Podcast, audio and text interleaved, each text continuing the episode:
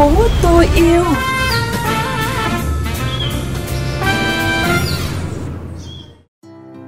Phan Yến xin được gửi lời chào đến quý vị và các bạn đang cùng lắng nghe chương trình Thành phố tôi yêu, một chương trình mới trên kênh VOV Giao thông FM 91 MHz, phát định kỳ vào 13 giờ 23 đến 13 giờ 30 thứ bảy và phát lại cùng giờ chủ nhật hàng tuần. Quý thính giả có thể đón nghe chương trình trên VOV Giao thông FM 91 MHz hoặc theo dõi qua fanpage VOV Giao thông khu vực phía Nam.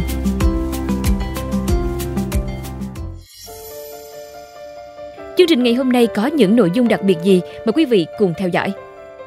Trong tiểu mục chuyện gì đang xảy ra là thông tin về Việt Nam có khoảng 17 triệu trẻ em chưa được sử dụng nước sạch.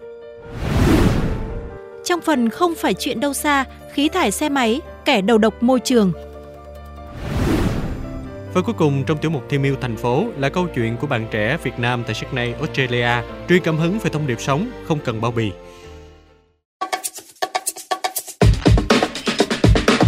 Chuyện gì đang xảy ra?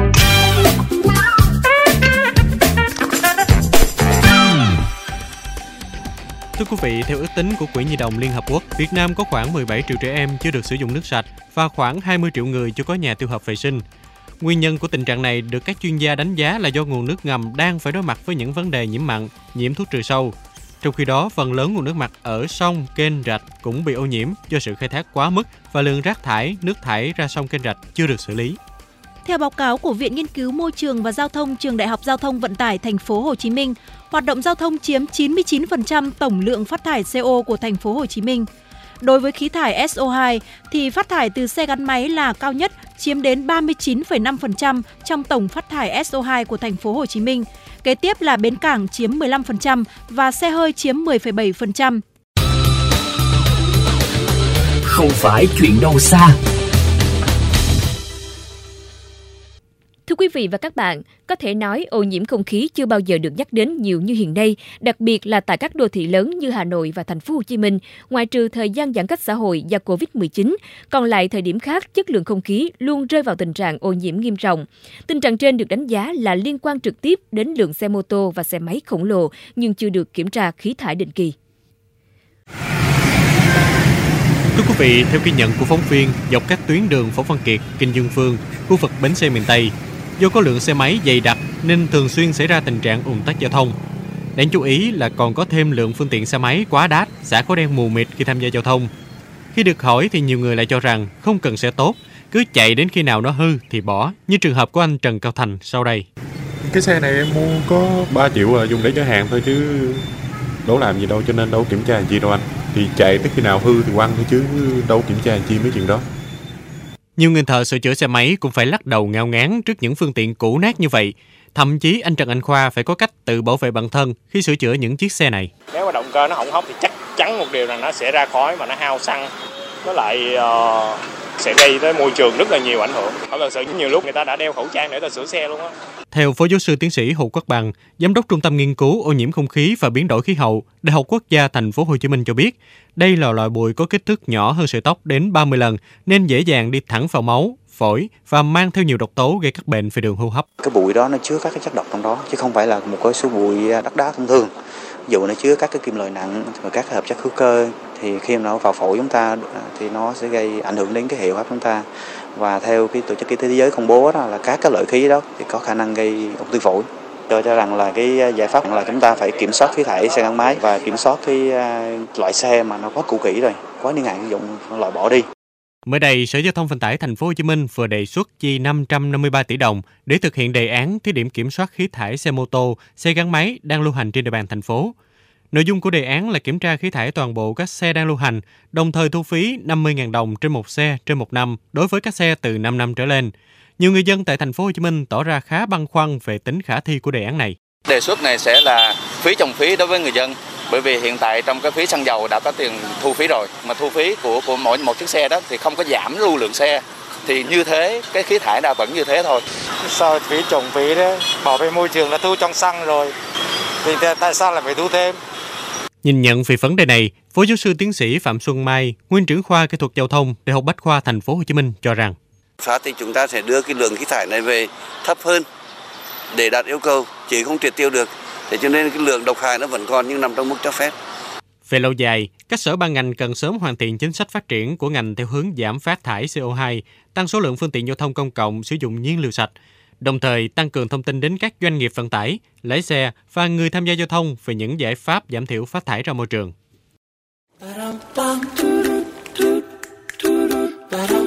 Thêm yêu thành phố.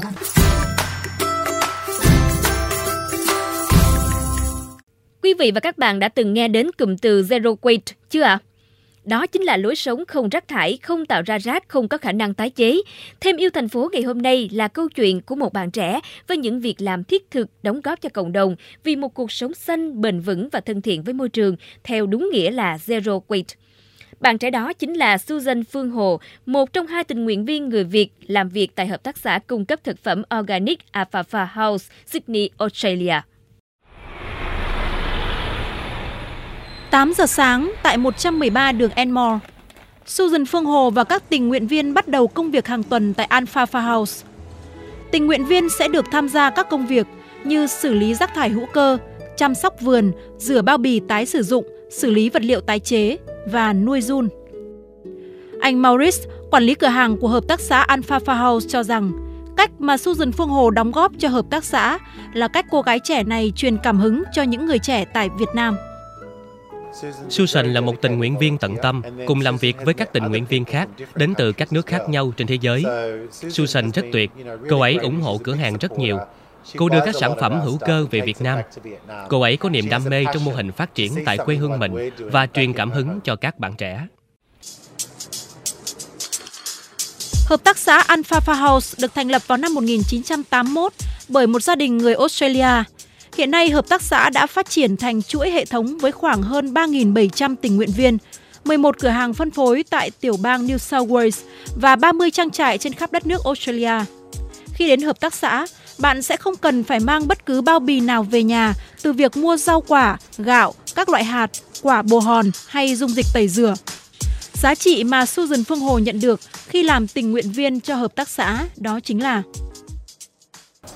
Rác là một tài nguyên thì có nghĩa là rác ở đây á, mình có thể uh, xử lý cho dung ăn rồi sau đó mình có gom quy thì mình có nước chất thải của dung mình có thể bón cây. Có nghĩa là kể cả cái cái phân mà mình dùng để trồng cây cũng không cần phải ra siêu thị để mua để mình tốn bao bì và tốn cái nguồn lực từ một nơi khác. À, một điều nữa em học có nghĩa là mình hoàn toàn có thể sống hoặc là mua uh, những cái thực phẩm thức ăn mình xài hàng ngày mà không cần bao bì. Những khay trứng đã qua sử dụng được người mua trả lại cửa hàng và được xếp ngay ngắn trên kệ để sử dụng cho lần tiếp theo. Cây cối trong vườn là sản phẩm do bàn tay của các tình nguyện viên gieo trồng. Mỗi một góc nhỏ của cửa hàng này đều có sự đóng góp thiết thực và tâm huyết của các bạn trẻ. Thế hệ tụi em đã làm gì? Tụi em cũng là những cái người trẻ mà để ảnh, môi trường cuộc sống của mình bị ảnh hưởng và để cái sản thức ăn cho mình và cho gia đình mình liệu ba mẹ mình ăn những cái thức ăn đó họ có bị ảnh hưởng hay không? Và bởi vì những cái suy nghĩ đó làm cho thay đổi cái cái cái hành động của tụi em. Ở Việt Nam hay là Úc thì luôn luôn có những cái cá nhân mà họ đam mê và họ quan tâm và họ có trách nhiệm về cái cuộc sống của mình. Nhưng mà uh, nó chưa đủ. Có nghĩa là tất cả mọi người mình làm sao mình để mình cố gắng mình truyền tải cái thông điệp của mọi người đối với những người xung quanh. Nhưng mà em nghĩ là mình phải làm thôi. Dù khó thì um, em cảm thấy hạnh phúc khi mà cùng với các bạn ở Việt Nam và các bạn ở đây. Mình quan tâm hơn về môi trường. Quý vị thính giả thân mến, có thể thấy là điều mà Susan Phương Hồ làm thật giản dị đúng không ạ? Nhưng cách mà bạn trẻ này truyền đi thông điệp về bảo vệ môi trường thì thật là sâu sắc và đáng để chúng ta suy ngẫm. Còn bạn, bạn đã từng làm một việc gì đó ý nghĩa cho môi trường thành phố bạn đang sống? Hãy chia sẻ với chúng tôi câu chuyện và suy nghĩ của bạn. Còn bây giờ thì xin chào tạm biệt và hẹn gặp lại quý vị và các bạn trong các chương trình Thành phố tôi yêu lần sau.